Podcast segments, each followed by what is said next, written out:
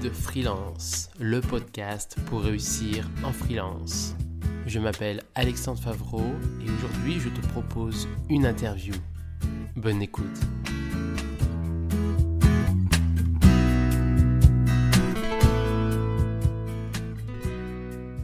Merci Elsa Migo d'avoir accepté euh, cette interview. Le but, c'est que tu puisses donner des conseils pertinents pour les freelances qui nous écoutent et que tu puisses également faire ton retour de, sur ce que tu as dû faire au niveau de ton expérience. Je pense que tu as pas mal de choses qui peuvent être pertinentes, ton expérience est, est pertinente et je pense que tu as plein de conseils, plein d'idées de, d'actions pour les freelances qui se lancent ou de freelances qui sont lancés depuis longtemps.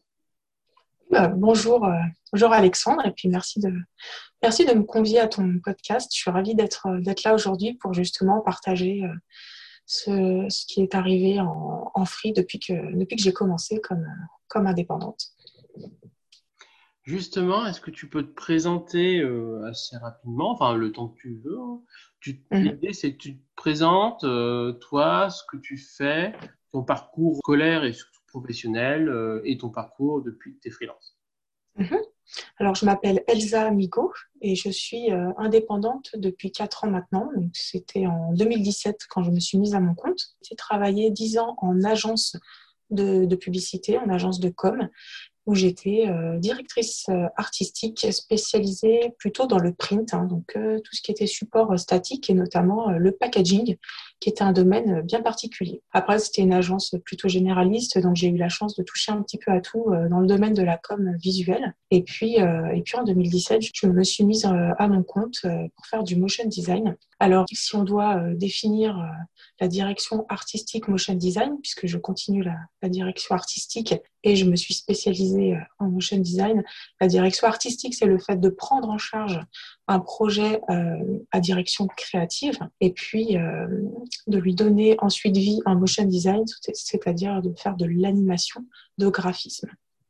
Donc, cette animation de graphisme, elle peut revêtir différentes formes. Ça peut être des graphismes de logos, de textes, même des personnages qui vont, qui vont prendre vie sous forme de vidéos et qui peuvent ensuite permettre aux clients de faire comprendre un produit, un service ou, ou même un concept. On est même aussi dans l'événementiel avec euh, du teaser, euh, annoncer, euh, annoncer quelque chose, euh, soit sur du format court ou du format long. Donc, on est vraiment sur quelque chose euh, qui est euh, très varié et qui intègre à la fois ce côté créatif, de direction artistique et à la fois beaucoup, beaucoup de, de techniques puisque je travaille euh, une grosse partie de mon temps est dédiée à la, à la production.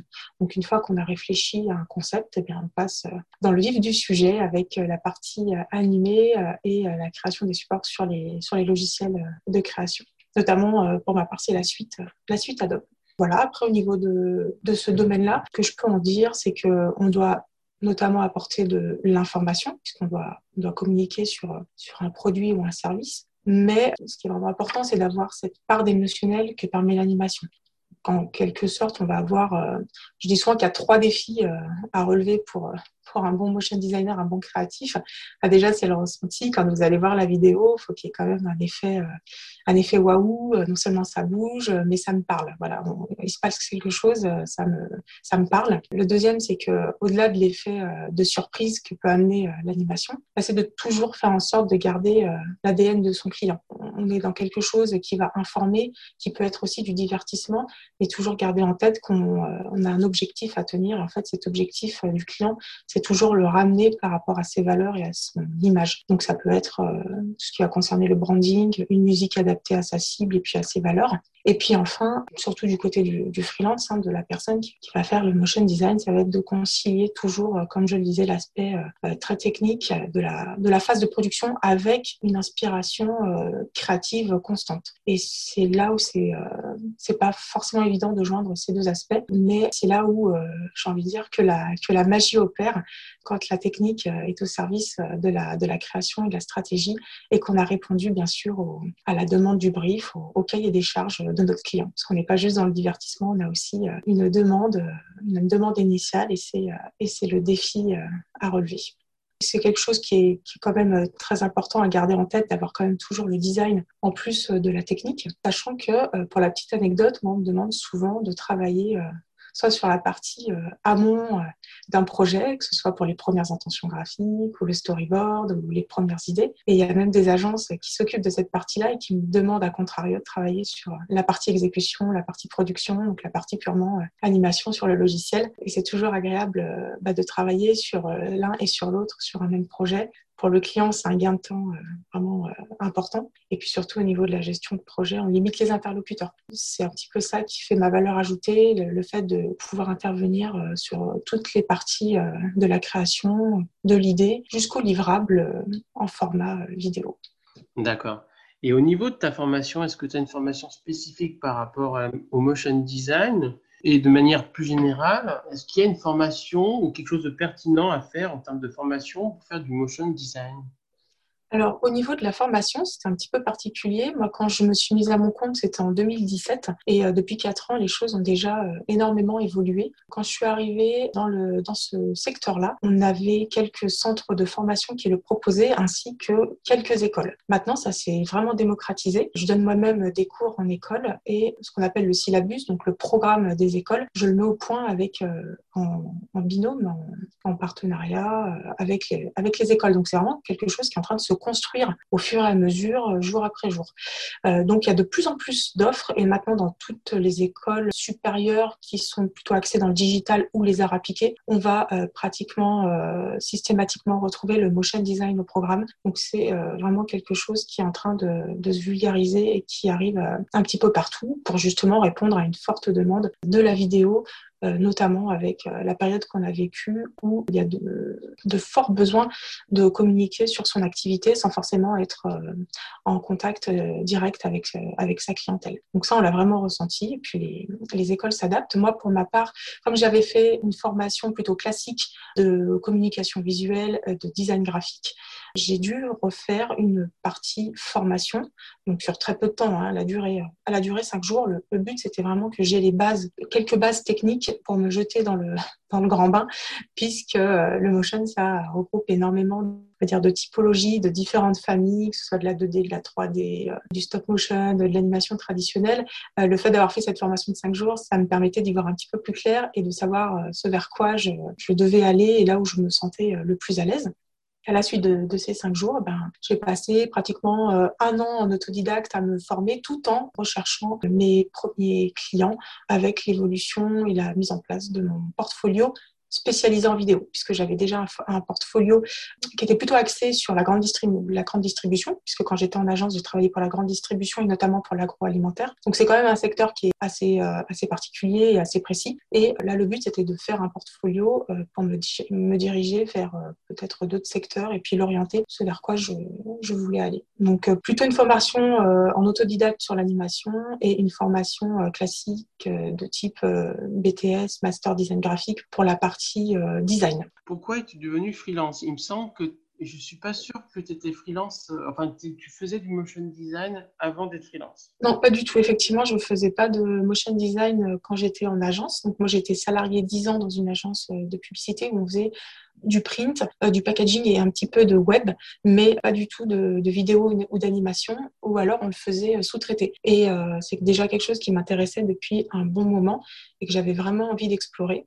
Et il se trouve qu'à un moment de ma carrière, j'ai eu l'opportunité de soit continuer à mon compte en C D I, soit de me, de me lancer à mon, à mon compte en tant qu'indépendante. Et notamment pour l'animation, c'est vraiment ça qui m'a donné envie de, de me mettre à mon compte. Alors, surtout pour le fait que ça demande énormément de temps pour se former. Et je me voyais mal dans une agence prendre ce temps-là à me former, alors que souvent quand on est recruté, c'est quand même plus efficace d'être euh, d'être opérationnel. En tout cas, quand on vous recrute, il faut être euh, il faut être opérationnel. Donc j'ai fait le, le choix de me former pour ensuite euh, me mettre à mon compte. Enfin, je veux dire, il y a eu une petite transition, mais je me suis euh, j'ai pratiquement proposé mes services euh, tout de suite euh, quand je me suis mise euh, en freelance.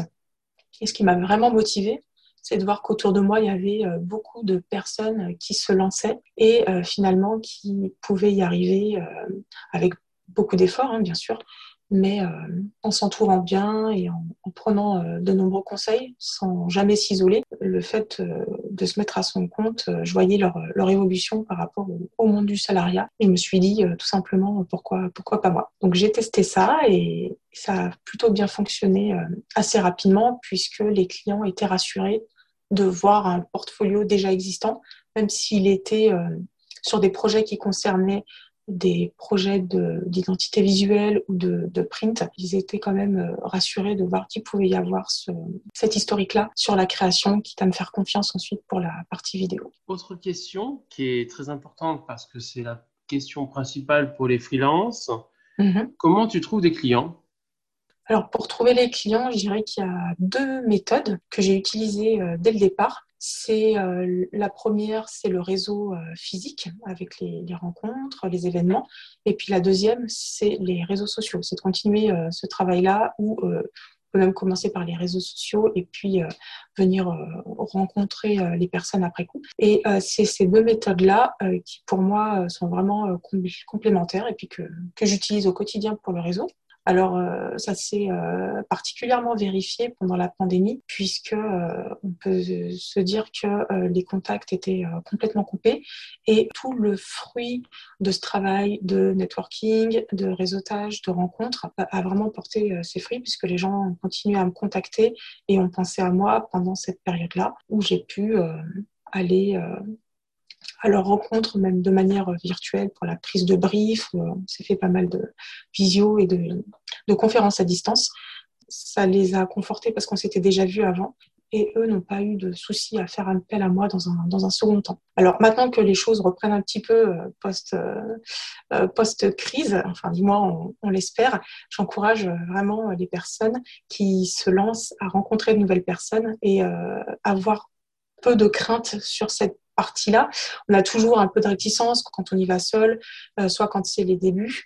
Après, ce qu'il faut se dire, c'est que les gens y vont tous pour la même raison, c'est-à-dire pour faire euh, des rencontres, se sentir moins seul professionnellement, avoir des conseils et avoir cette, euh, cette émulation-là. Euh, dans le pire des cas, vous avez fait la rencontre de telle personne et vous avez passé un bon moment. Et puis dans le meilleur des cas, les gens, euh, ça a fait tilt euh, quand vous vous êtes présenté. Ils ont senti qu'il pouvait y avoir euh, un match avec votre présentation et puis ce que vous, ce que vous proposiez. Et euh, ils vous rappelleront. Donc, c'est vraiment quelque chose qui a été, euh, du moins pour moi, très efficace et qui continue à l'être. Après, euh, c'est ce que tu disais, Alexandre, dans tes podcasts, il faut aussi euh, faire en sorte de, d'entretenir euh, ce réseau, de, de prendre des nouvelles des personnes et puis de ne pas rester euh, isolé, euh, quelles que soient les situations, euh, et pour nous, et pour nos projets professionnels. C'est, c'est, c'est important de toujours rester euh, au contact des personnes qu'on a pu rencontrer. Donc, euh, le réseau... et les réseaux sociaux. Et par rapport à ces éléments-là, qu'est-ce qui t'apporte le plus de chiffre d'affaires si on faisait un petit calcul à la louche? Alors en fait, c'est un petit peu dur à dire comme ça, sachant qu'en fait, l'un elle va vraiment compléter l'autre. Je donne un exemple, quand j'ai rencontré quelqu'un en événement, je vais prendre le réflexe, même si ça prend un peu de temps, qu'on enchaîne avec les travaux et les projets quand on rentre de, de networking, mais je vais quand même prendre le réflexe d'ajouter cette personne sur LinkedIn parce qu'on a pris le temps d'échanger, parce qu'on s'est rencontrés, et cetera. Et pour garder le contact et euh, qu'on ait encore les, les idées fraîches, on a juste de se parler et euh, pour éviter que le temps passe trop euh, entre le prochain événement, je vais tout de suite l'ajouter.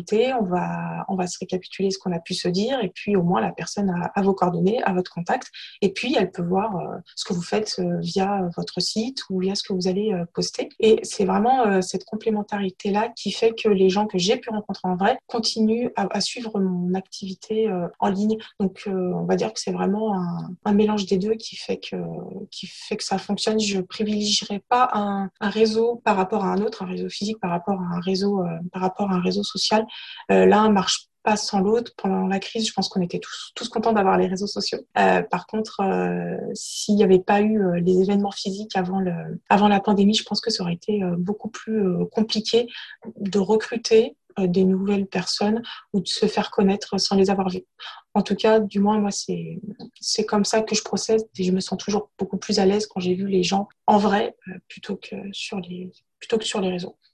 Je suis un peu comme ça aussi et puis euh, moi je préconise aussi beaucoup le, le réseau, quitte à ensuite, comme tu le dis bien en fait, au niveau du, des réseaux sociaux, c'est mettre ces personnes que tu as rencontrées dans le réseau sur les réseaux sociaux qui puissent ensuite continuer à te voir et mm-hmm. continuer à avoir un lien avec eux, éventuellement signer quelque chose ou éventuellement qu'ils te recommandent plus tard, euh, dans quelques temps, parce qu'ils continuent à te voir via les réseaux sociaux. Et exactement. Une autre question enfin, subsidiaire par rapport à tous ces réseaux. Alors, tu es à Lyon, donc ça va aider mm-hmm. les Lyonnais si tu donnes des détails et pas forcément les autres, mais de manière générale, quel type de réseau tu utilises en termes de type de réseau, par exemple, je ne sais pas, réseau féminin ou réseau de telle ou telle chose, et éventuellement, tu peux donner des noms, et pour les Lyonnais, ça peut aider. Mm-hmm. Alors, ce qui peut paraître inattendu et finalement qui va vraiment être efficace, c'est de sortir de son domaine d'activité. Alors, autant euh, je vais dans des euh, réunions qui vont concerner euh, directement mon, cer- mon secteur, autant euh, fréquenter des réseaux plutôt généralistes ou alors euh, dans d'autres secteurs qui n'ont rien à voir avec le mien, c'est là où euh, je vais euh, récolter euh, le plus de bénéfices. Euh, par exemple, sur Lyon, on a beaucoup de réseaux qui sont dédiés à tout ce qui euh, va tourner autour de l'univers euh, du design ou du freelancing. Alors pour le design, je peux citer notamment les designers lyonnais, qui est une belle communauté, qui a un groupe Facebook et puis qui organise des événements. Et puis des réseaux plus généralistes sur le freelancing ou, ou sur le, le, le monde des indépendants. Donc bien sûr, il y a les freelances lyonnais que tu co-animes avec Pierre, donc, où j'ai eu énormément de très bons contacts à cet endroit-là. Quand on organisait des, des événements physiques, et puis vous avez aussi pris le relais pendant la crise en distanciel. Et après, ça va être tout ce qui est, comme tu le disais, des, ça peut être des réseaux féminins. Moi, il faut savoir que je donne pas mal de cours, et ce que je constate, c'est le manque de confiance, le manque de prise de position de, de pas mal d'élèves, et le fait de fréquenter Ces, ces, réseaux, ces réseaux féminins, ça va donner quelques astuces pour les, aussi les retransmettre à ces élèves qui sont euh, parfois en manque de repères ou qui ont du mal à se positionner par rapport à la suite de leurs études supérieures. Moi, ça m'amène beaucoup pour transmettre, mais ça m'amène aussi euh, personnellement pour faire des rencontres qui peuvent être aussi euh, des rencontres amicales et euh, tout l'intérêt aussi parfois de, de sortir de cette sphère purement professionnelle. Et c'est souvent là, euh, quand il y a un peu plus euh, d'événements euh, où on est moins dans un secteur ou dans une niche, que euh, souvent les choses euh, vont être un petit peu plus, euh, un petit peu plus fluides et euh, moins segmentées, et où les rencontres vont se faire plus naturellement. Donc en réseau féminin, je peux citer Girls in Web, qui a fait de très beaux événements et qui est spécialisée dans la technologie. Il va y avoir aussi Lady Boss, qui propose des événements sous toute forme de, de rencontres, que ce soit les petits déjeuners, les rencontres le soir et parfois des, des visios sur des thèmes précis. Il y a également Team Fourmi. Et en réseau généraliste, je suis allée plusieurs fois au Café d'Anthony, qui sont organisés par une personne dans le marketing et qui regroupe aussi toute, toute typologie de personnes dans tous les métiers. Donc, c'est vraiment très, très enrichissant. En tout cas, à Lyon, le plus dur, c'est de choisir parce qu'on a une offre grandissante sur les différents réseaux de, de networking. Et à chaque fois, c'est des, des, rencontres, des rencontres à la clé pour la suite de son activité. Et au niveau de tes clients, qu'est-ce que tu as comme clients? Je sais que tu as des clients euh, éventuellement euh, publics et des clients privés. Quand je parle de clients, c'est quel type de, de clients, du coup, privé, public, éventuellement? Je sais que tu fais des écoles, comme tu en as déjà parlé, mais tu fais aussi pour les entreprises, donc ça fait deux types de clients différents. Et au niveau des tailles d'entreprises et des secteurs d'activité, est-ce que tu peux en parler? Tout à fait. Alors, comme j'ai travaillé en agence qui était dans un, dans un secteur, pour un secteur qui était, euh, qui était précis, donc euh, la grande distribution euh, slash euh, agroalimentaire, j'ai travaillé dix ans dans ce secteur-là, donc j'avais très envie, quand je me suis mise à mon compte, de diversifier les différents clients avec lesquels je pouvais travailler. Et aujourd'hui, je travaille aussi bien pour des petites structures et des grandes structures dans euh, des domaines qui sont euh, très, très différents. Donc, tout type de clients et tout secteur d'activité. Donc, je peux citer euh, notamment les startups, que ce soit dans la tech. J'ai fait pas mal dans le e-learning, dans la fintech avec les banques et aussi euh, des domaines, euh, comme tu le disais, plus publics. Donc, j'ai travaillé pour plusieurs euh, collectivités territoriales, notamment pour euh, la ville de Lyon et la ville de Saint-Genis-Laval également. Euh, ça peut aussi être des clients dans les associations, donc un tout type, euh, un tout autre type de secteur avec d'autres objectifs, avec euh, d'autres budgets aussi, très enrichissant d'un point de vue humain, ni le, le milieu associatif. Et j'ai également eu la chance de travailler pour l'industrie. Donc là, euh, on sort complètement de sa zone de confort. Euh, à chaque fois, à chaque nouveau brief, on se remet en question. La pige est très importante et on apprend euh, beaucoup, beaucoup de choses. Donc ça, c'est quelque chose qui me plaît énormément. Et il y a eu également euh, la culture. J'ai travaillé euh, pour faire les montages vidéo pour le, pour le château de Versailles. Donc c'était, euh, c'était plutôt un chouette projet euh, qui est récurrent, qui vient tous les ans puisque c'est pour des expositions. Et puis, euh, pas mal pour le médical aussi. Donc, c'est vraiment euh, très, très varié. Et en fait, quand vous prenez l'habitude de travailler sur euh, différents domaines comme ceci, c'est tellement euh, diversifié au niveau de la demande qu'après, vous, a, vous allez acquérir certains euh, automatismes sur les questions à poser avant de démarrer un travail, dans les réflexes de veille pour se, s'informer correctement et aller au bon endroit pour chercher les bonnes informations. Et puis, bien sûr, on en revient toujours au réseau. Vous avez rencontré des personnes qui n'étaient pas dans votre secteur, comme, comme j'ai pu en parler juste avant. Et là, vous allez tout de suite faire le parallèle avec des personnes qui peuvent vous donner des indications, qui peuvent vous mettre en contact ou vous faire passer des documents, des documents pour, pour nourrir et enrichir votre veille avant de commencer. Et c'est là où tout se rejoint et, et où c'est vraiment très efficace de joindre tout ce qu'on peut avoir à notre disposition avant d'attaquer un projet. Je vais plutôt m'axer maintenant sur des questions sur tout simplement ce que tu aimes et ce que tu aimes moins en freelance. Et je vais commencer par le positif, tant qu'à faire.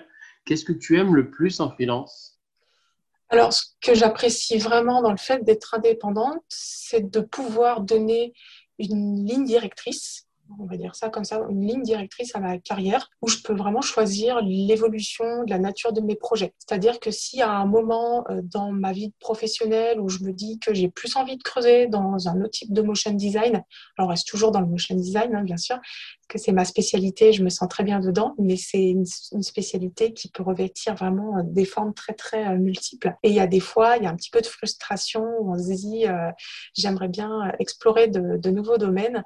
Je vais mettre toute, euh, toute mon énergie pour, euh, je sais pas, explorer un peu plus la trois D et la proposer à mes clients, chose qui peut être difficilement réalisable quand on est en agence avec euh, un, un flot constant au niveau euh, des demandes.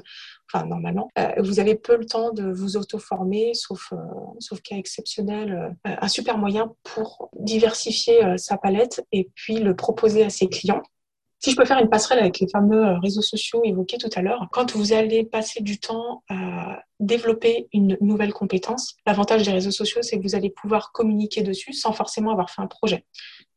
Du moins, ça va être un projet personnel et vous pouvez tout à fait euh, le diffuser, ce qui va permettre à votre entourage, à votre, à votre écosystème d'en prendre connaissance et de se dire « Ah bah tiens, je verrais bien ça pour euh, mon prochain projet de motion design, ma prochaine vidéo promotionnelle. Je verrais bien ce style euh, dessiné ou alors euh, ce style stop motion. » Toutes ces nouvelles, toutes ces nouvelles compétences que j'ai essayé de, de développer et qui euh, vont justement euh, pouvoir euh, se concrétiser dans un projet parce que euh, je l'aurais euh, diffusé avant. Donc, c'est vraiment ça la, la partie que que je préfère dans mon métier, c'est qu'on peut se donner notre propre axe de, de développement. Et justement, à l'inverse, hein, qu'est-ce que tu aimes le moins en tant que freelance ?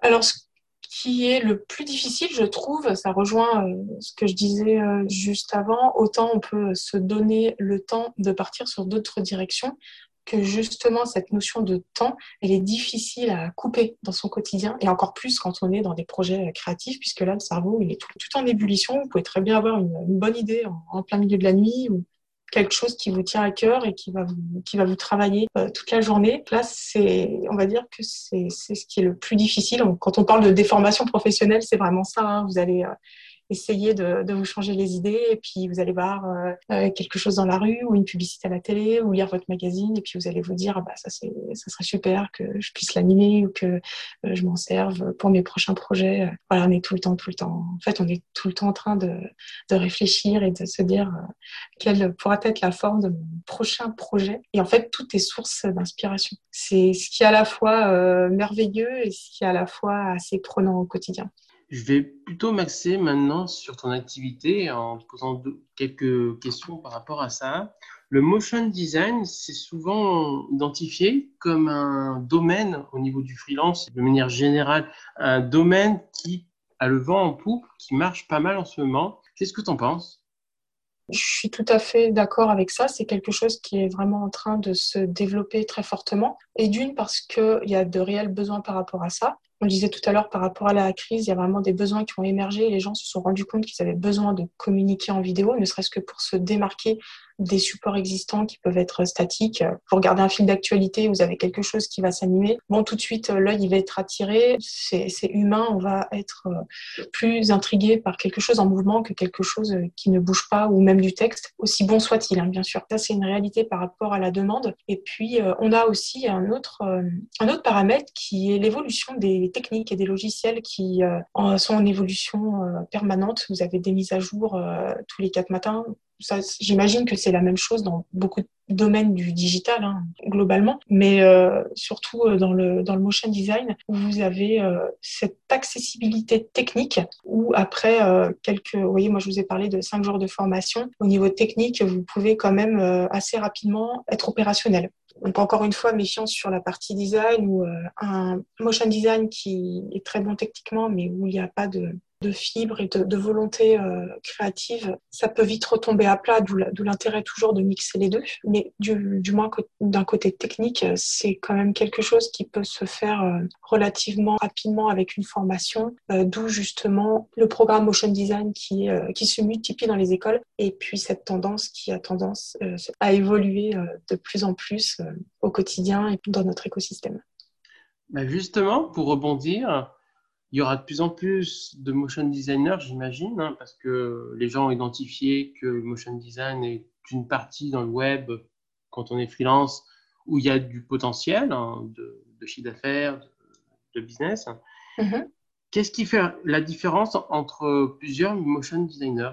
Alors, tout à l'heure, j'ai parlé de, de direction artistique. Euh, moi, le, mon intitulé, celui que, que je tiens à préciser quand je me présente, c'est directrice artistique motion designer, et non pas motion designer tout court, puisqu'on peut euh, avoir une confusion entre une personne qui va animer, puisque motion, c'est mouvement, qui va animer du design. Pour vous donner un exemple, on m'a souvent demandé d'animer euh, à partir de supports existants. Ce qui va faire, euh, je trouve, la différence, c'est d'avoir cette, euh, cette valeur ajoutée de création et de pouvoir proposer à votre client des supports vous-même, que vous, des supports graphiques que vous allez pouvoir animer par la suite. Donc en fait, vous allez gérer plus globalement votre client et vous allez peut-être mieux cerner ses attentes en suivant de A à Z son projet. Alors, c'est pas une obligation, mais moi, je trouve que c'est euh, vraiment euh, un vrai bonus pour ses clients. Euh, surtout qu'on est sur euh, de plus en plus des délais qui sont raccourcis, où multiplier les intermédiaires, ça a un coût et euh, de temps et d'argent. Et au niveau des interlocuteurs, si vous êtes à même de prendre euh, un projet dans sa globalité, c'est toujours un plus. Sachant bien sûr qu'on peut avoir des prestataires annexes. Moi, pour ma part, je fais euh, bien sûr sous-traiter la, la voix off, parce que c'est, c'est pas mon métier, puis c'est un métier à part. Donc, ça ne m'empêche pas d'avoir un travail en équipe, ne serait-ce avec euh, mon client. C'est toujours un, un, un gros travail d'équipe et une, une collaboration euh, étroite pour euh, qu'on arrive vraiment à correspondre au mieux à, à ses attentes. Et puis, euh, pour toutes ces prestations annexes qui sortent vraiment du motion design, donc je pense au son notamment, donc euh, je l'ai dit, la voix off et puis le, le sound design. Et puis au-delà du caractère purement esthétique et visuel, le motion design, il y a plusieurs euh, étapes et ça demande euh, d'être quand même très réactif, d'être euh, créatif en permanence. Même si euh, on fait de l'animation, ben, on parle de création vidéo, et une personne qui euh, humainement euh, va euh, pouvoir euh, répondre euh, à vos besoins, être euh, réactif sur les projets. Si vous travaillez en local, qu'elle soit disponible pour se déplacer, où il va y avoir un vrai feeling. Ça fait partie des soft skills, ou même avec la meilleure formation, si vous les avez pas, ou si vous êtes quelqu'un qui est très timide ou qui va avoir du mal à faire euh, plusieurs allers-retours sur ces différentes étapes, ça va être compliqué. Donc c'est vraiment là où on va se démarquer. J'ai envie de dire, c'est simple de faire une formation. Après, dans la réalité des choses, créer, animer, échanger, faire les différentes, euh, les différentes modifications et puis euh, se payer euh, comme il se doit, c'est une autre paire de manches. Et là, euh, c'est là où ça devient compliqué. C'est pour ça que ma mission, en dehors de mon activité principale, en donnant des cours, c'est vraiment pour redonner confiance et puis donner quelques astuces euh, sur toutes ces, sur toutes ces étapes-là pour la jeune génération qui est euh, souvent un peu perdue par rapport à l'offre euh, énorme que proposent euh, maintenant les métiers du numérique. Et puis en plus, moi, j'apprends... J'apprends énormément à leur contact. Donc, c'est vraiment un échange de bons procédés et ça fonctionne, ça fonctionne très bien comme ça depuis le, depuis le début, puisque j'ai commencé à donner des cours dès le début de ma carrière en freelance. Et si tu pouvais résumer assez rapidement, pour que les gens comprennent bien, les différentes étapes du motion design. Alors, les différentes étapes du motion design, euh, moi j'en ai cité plusieurs. Encore une fois, si on est un très bon animateur, on n'est pas obligé de commencer euh, du début. On peut récupérer des éléments graphiques et les animer, qui fera toujours de vous un, un motion designer. Euh, pour ma part, en intégrant la direction artistique, il va y avoir la première partie euh, très importante en amont, euh, qui est plutôt une partie euh, stratégie, conseil par rapport à un brief de départ. C'est-à-dire là où le client veut aller et où est-ce que nous, on peut l'amener avec nos compétences. Voilà, je pars du principe que sinon, il ne ferait pas appel à nous si on n'avait pas les compétences vidéo pour. Donc, on est toujours force de proposition sur les, les directions à prendre sur un projet. Donc, il y a cette, cette étape de proposition, euh, d'objectifs et de, de stratégie. Suite à ça, quand on s'est mis d'accord sur les objectifs à atteindre, du moins qu'on a retravaillé ça ensemble, on va passer à la partie euh, écriture, script, scénario. Hein, c'est, les, les, trois sont, les trois termes sont valables. C'est-à-dire qu'on va mettre par écrit ce qui va se passer à l'écran. Donc cette partie-là, elle demande quand même une rigueur pour qu'on la valide et qu'on passe à la suite, sachant que si on revient en arrière, c'est toujours problématique de refaire des parties où on a pu avancer. On perd, on perd beaucoup de temps. Donc le script doit, doit être bien validé. Et une fois qu'on est passé au script, on va mettre en image cette écriture avec le storyboard. Le storyboard va à la fois combiner le texte du script et il va combiner les images. Le storyboard peut être sous forme de, de croquis ou il peut être finalisé avec les images abouties, en couleur. On va être vraiment sur quelque chose qui va ressembler au résultat final. Et puis après, quand c'est validé au niveau du storyboard, on passe à l'animation sur le logiciel d'animation. Et après, il va y avoir tout ce qui est prestations annexes avec euh, soit de la musique, euh, s'il y a besoin de musique, soit de la voix off, ou du sound design si on est sur de la pure composition. C'est à peu près les, les étapes euh, traditionnelles qu'on va retrouver pour l'animation graphique, pour le motion design. Et en termes de logiciel, quel type de logiciel on peut utiliser pour faire du motion design ? Alors, le logiciel le plus commun, on va retrouver évidemment After Effects. Donc, After Effects fait partie de la suite Adobe. Donc, si vous avez votre abonnement sur la suite Adobe, il en fait partie. Il a le gros avantage déjà d'être un des plus anciens sur le marché. Et puis surtout, comme il fait partie de la suite Adobe, il est euh, tout à fait compatible avec les logiciels de création puisque vous allez créer vos, vos, vos, vos supports et vous allez les animer par la suite. Votre personnage, votre texte, votre logo, vous allez le créer sur l'illustrateur et ça sera beaucoup plus simple de l'importer sur After Effects. D'où le succès et le monopole de, de ce logiciel-là. Et puis ensuite, il va y avoir plus des logiciels adaptés à d'autres types de, de motion design, comme par exemple Cinema quatre D pour le motion design en trois D, ou trois D S Max, ou encore Blender qui commence à vraiment euh, faire parler de lui euh, ces derniers temps. Il évolue beaucoup, ce logiciel-là. Et puis après, ça va être d'autres logiciels euh, d'animation traditionnelle qui rentrent aussi dans le motion design, comme par exemple T V Paint. Donc là, on est vraiment sur l'image par image, ou alors des logiciels euh, propres au stop motion, qui est encore euh, une partie du motion design. Il y en a vraiment beaucoup. beaucoup des logiciels, mais ceux-là, c'est ceux qui sont les, les plus utilisés. À partir de maintenant, je vais plutôt m'axer sur des euh, questions plus générales sur comment réussir euh, en freelance, tout simplement, et notamment les règles, les erreurs, les qualités, et cetera. Mm-hmm. Et on va commencer justement sur une ou plusieurs règles, hein, comme tu veux, qui te semblent essentielles pour réussir en freelance, dans ton activité ou pas. Hein.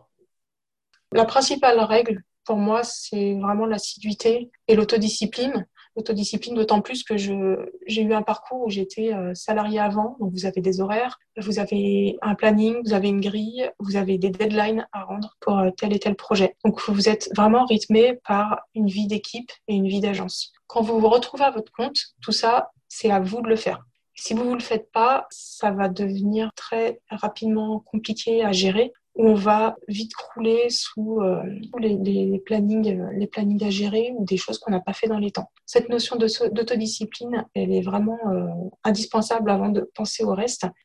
Et puis là où on, je peux rassurer euh, certaines personnes, puisque le mot euh, procrastination a, le, a aussi le vent en poupe, ce qu'il faut se dire, c'est qu'en fait, plus on va être amené à s'amener des, des grilles de temps, à s'imposer des temps de travail, alterner avec des temps de pause aussi, hein, très important. En fait, au fur et à mesure, ce qui était des contraintes au départ, ça va devenir une habitude. Donc, euh, ça va faire partie de notre quotidien et on va euh, avoir de moins en moins de mal à le mettre en place. Et puis ces contraintes, en plus, à un moment donné, ça devient même un plaisir de se dire que tel jour, on va faire telle partie du travail, et puis à un autre moment, ça va être compta, à un autre moment, ça va être vraiment de la création, ou encore des rendez-vous clients, voilà. Mais quand on s'est posé cette, cette méthodologie, c'est beaucoup, beaucoup plus simple. Donc je dirais que c'est le premier réflexe quand on se met à son compte, d'autant plus quand on a une vie salariée avant.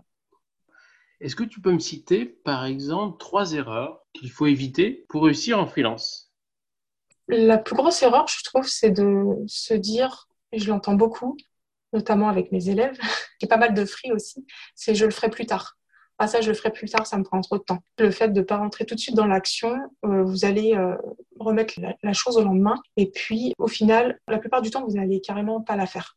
Alors que bah, ça rejoint aussi un petit peu euh, l'autodiscipline. Hein, mais le fait de, de rester dans l'action, ça permet quand même de prendre confiance en soi et en, en son projet et puis de se confronter. On est dans la production, donc du coup, c'est beaucoup plus simple d'avancer comme ça. La deuxième erreur, ça serait de, de rester dans son coin et de ne pas échanger, de rester face à ses doutes. Quand vous sortez, que vous rencontrez du monde, que ce soit personnellement ou professionnellement, hein, d'ailleurs, on va toujours euh, être amené à discuter, à parler de son quotidien, et forcément, euh, le sujet du freelancing va revenir sur la table, et puis les, votre entourage va vous donner votre avis. Et c'est là où vous allez euh, pouvoir avoir des échanges constructifs là-dessus. Donc, j'invite vraiment les, les personnes, quand elles ont des doutes, ou même quand elles sont euh, dans une période de rush, bah, de prendre quand même ce temps-là pour sortir, se confronter et échanger. La troisième erreur, ça peut être un rappel avec ce que j'ai dit tout à l'heure, c'est de ne pas rester cloisonné à son secteur d'activité. C'est que plus on va sortir de son champ d'action et plus on va provoquer la chance de travailler sur d'autres secteurs ou alors de trouver des gens qui auront vraiment besoin de votre activité puisqu'ils n'en font pas du tout partie. Et au niveau des qualités, si tu pouvais les citer trois qualités importantes, essentielles pour réussir, ce seraient lesquelles ? La curiosité, c'est une des, des qualités les plus importantes, parce que c'est celle qui va justement vous aider à aller vers les autres, à aller vers des différents domaines. Et encore une fois, pas uniquement qu'au niveau professionnel. Très souvent, je, je me rends compte qu'il y a des passerelles dans la, entre la vie pro et la vie perso. Le fait d'être curieux, de poser des questions aux gens, de découvrir des nouveaux ouvrages ou euh, aller à des réunions où, au départ, vous ne seriez pas du tout imaginé être. C'est là où euh, la magie opère et où les, les rencontres euh, vont vraiment être bénéfiques. Donc, euh, je dirais de rester toujours, de rester toujours curieux. Une autre qualité, c'est de prendre en compte ce qu'on peut avoir au niveau de, de l'offre sur les supports digitaux. D'ailleurs, c'est ce que tu proposes aussi, Alexandre, avec ton podcast. Moi, je sais que je suis une grande consommatrice de podcasts et que ça m'aide énormément. On est euh, sur des formats différents. Ça peut être aussi des articles.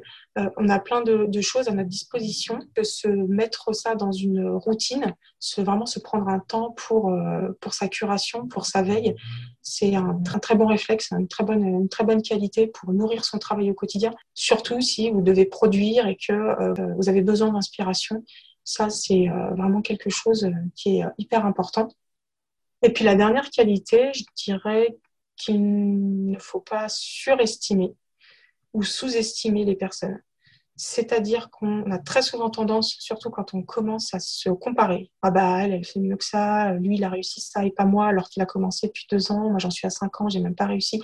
Enfin voilà, on est tout le temps, et c'est humain, on est tout le temps en train de se comparer. Mais on n'est pas dans la vie des gens, on connaît pas leur quotidien, on sait pas combien de temps ils ont mis pour faire un projet. Moi-même, quand je vois des motions de mon entourage, je me dis oh là là, mais euh, c'est hyper abouti, euh, au niveau de la créa, c'est léché, c'est coloré, euh, j'aimerais bien arriver à ça. Il faut plus le prendre comme un tremplin et pas comme une comparaison systématique où on va se dévaloriser en quelque sorte. Ça, quand on a compris ça, ça va déjà beaucoup mieux d'un point de vue relationnel. Ne pas sous-estimer, bah, c'est pareil, c'est de se dire, euh, que ce soit par rapport à l'âge ou par rapport au, au domaine professionnel d'une personne, ah bah ça c'est la jeune génération, ça me concerne plus du tout, c'est pas ma cible, ou alors c'est un, un, un domaine où je n'y comprends rien et ça ne me servira à rien. Bah, au contraire, si on, on s'ouvre à ces nouvelles perspectives et à ces nouveaux euh, traits des, des personnes, on apprend, on apprend toujours. On a toujours des choses à apprendre des autres. Encore faut-il être à l'écoute et puis euh, peut-être poser les questions pour déclencher, pour déclencher l'échange et, et puis euh, en tirer euh, ce qui peut être euh, utilisable, entre guillemets, euh, pour nous euh, personnellement ou dans notre, ou dans notre secteur.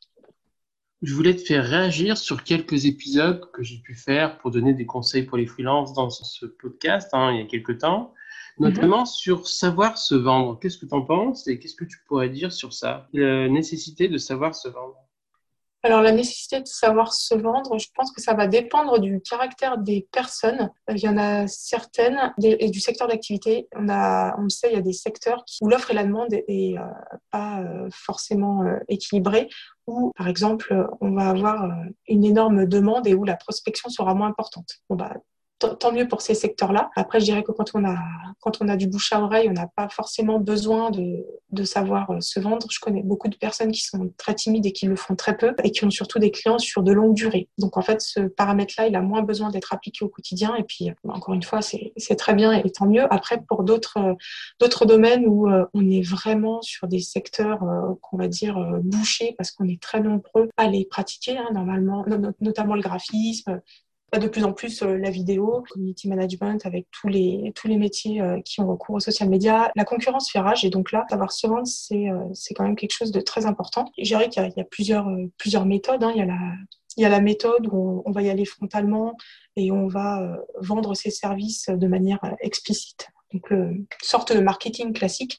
Et puis, on, il va y avoir toute la, la méthode qu'on appelle euh, de l'inbound marketing. Donc, on ne va pas être de la, la prospection euh, directe, mais on va pouvoir diffuser, montrer, proposer, suggérer ce qu'on sait faire. Et là, du coup, implicitement, les gens voient ce que vous pouvez proposer. Les demandes professionnelles euh, vont se faire euh, par ce biais-là. Moi, je l'évoquais, c'était par le réseau et puis par les réseaux sociaux. Je ne fais jamais de démarchage direct. Je n'ai jamais envoyé, euh, depuis le début de mon activité, j'ai, j'ai jamais sollicité un client pour lui demander de, de travailler avec moi. Je l'ai fait avec un client parce que je le voulais énormément. Voilà, c'est tout. Et je l'ai eu. Et je travaille toujours avec, donc j'en suis, euh, j'en suis plutôt fière.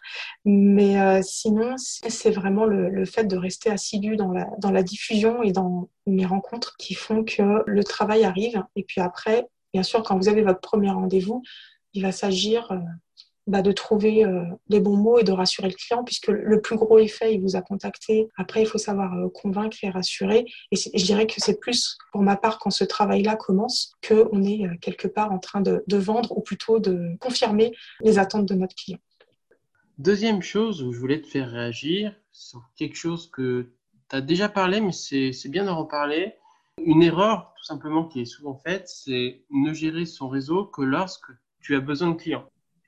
Alors ça, c'est une très bonne remarque.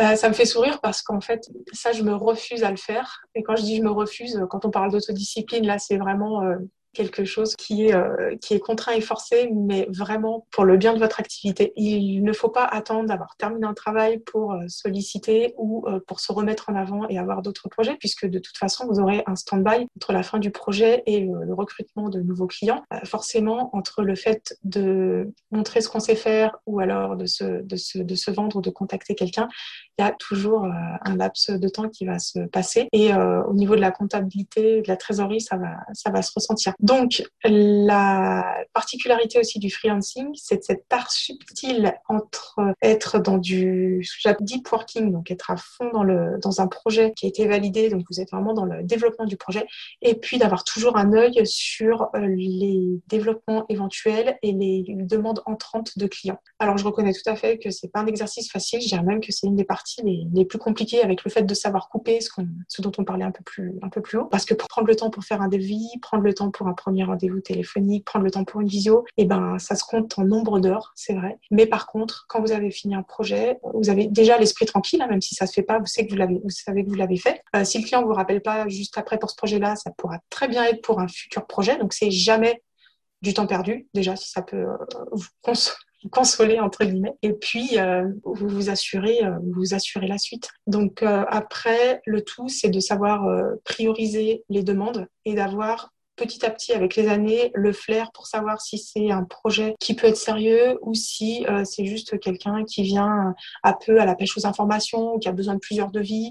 On est tous passés par là, hein. On vous demande des devis pour euh, en présenter euh, plusieurs euh, à sa direction. Bon, bah, vous voyez bien que les enjeux sont pas les mêmes quand euh, la personne va utiliser un ton euh, un peu plus euh, détaché. Et ça, euh, vous allez prioriser. Moi, je réponds à toutes les demandes, mais par contre, euh, pas, pas toujours euh, dans les mêmes euh, dire priorité de temps. Et ça, c'est vrai que ça se, ça se sent avec, euh, avec l'expérience. On arrive au bout de l'interview, qui me semble très pertinente en tout cas. Est-ce que tu as quelque chose de complémentaire à dire aux personnes qui nous écoutent? Je dirais que par rapport aux fameuses rencontres euh, qui a d'ailleurs permis euh, cet échange-là euh, avec toi, Alexandre, puisqu'on s'est connus via les freelances lyonnais, on est en train de vivre une reprise que tout le monde attendait. Je, je, moi, je suis toujours restée en contact avec, enfin du moins le, du plus que je pouvais avec mon entourage. Il y a quand même deux avis, c'est la, les, les personnes qui ont, qui ont vécu euh, presque un an et demi euh, recluses comme tout le monde hein, et qui, euh, qui ont beaucoup de mal à se, à se remettre en rail. Et puis euh, les autres qui euh, ont vraiment ce besoin de, de retrouver l'autre, de se resociabiliser. Je dirais qu'il faut, il faut, il faut s'écouter par rapport à ça parce que c'est pas quelque chose de facile.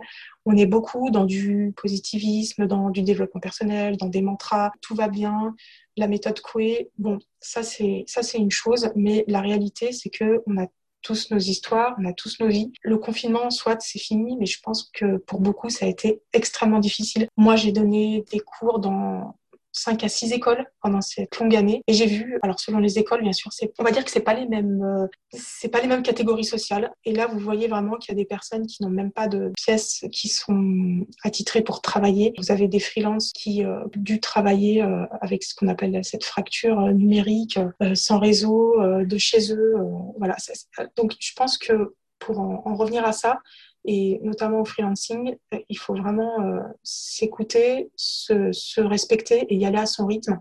Et si des personnes que vous avez l'habitude de côtoyer sont un petit peu moins à l'écoute ou réactives, je pense qu'il faut vraiment se laisser le temps aux uns aux autres, ne pas se jeter la pierre, ne pas se donner des conclusions hâtives, parce qu'autant il y en a qui ont été, euh, on va dire, tranquilles et qui ont pu travailler sur eux-mêmes euh, pendant plusieurs mois, que pour d'autres, il a fallu concilier euh, vie de famille, vie professionnelle, euh, adaptation permanente, et que ça n'a pas été euh, très facile. Moi, j'ai eu la chance d'avoir énormément de travail pendant cette période, donc euh, j'ai pas eu le temps. J'ai eu beaucoup de chance, j'ai pas eu le temps de penser aux, aux aspects négatifs du confinement, mais je sais que pour d'autres, ça n'était pas facile. Et euh, voilà, ce, ce qui est bien aussi dans les, dans les échanges avec les autres, c'est aussi euh, d'être euh, tolérant, conciliant, et puis euh, de quand même prendre des nouvelles, euh, quoi qu'il arrive. Voilà, pour rester dans l'esprit, dans l'esprit euh, réseau et puis euh, bienveillance. Le mot de la fin. Merci Elsa Migo d'avoir accepté l'interview. Merci d'avoir fait l'interview qui, je pense, va plaire à beaucoup de gens parce qu'il y a plein d'informations pertinentes. Oui, je confirme. Je te le confirme. Et donc, du coup, bah, merci encore Elsa.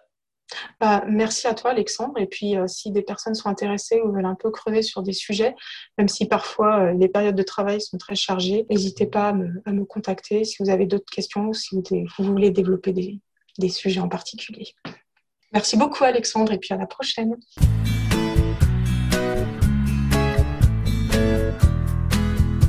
Merci d'avoir écouté cet épisode et n'hésite pas à écouter les prochains épisodes. À bientôt.